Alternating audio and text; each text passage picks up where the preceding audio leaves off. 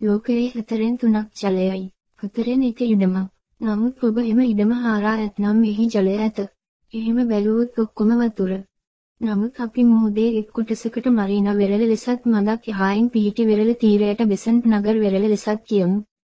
ඒ හා සමානව දෙවියන් වහන්සේ ලෝකයේ එක් කෙනෙක්. අපි අල්ලා, යෙහෝවා, දෙවියන්, ශිව යන විවිධ නම් වලින් හඳුන්වන්නේ ඔහුය. මේ සත්‍ය සියලු දෙනාම තේරුම ගත්තා නම් මේ මහ පොළව සාමයේ උද්‍යානයක් වෙනවා. සිතුවිලි ලෙස ජීවිතය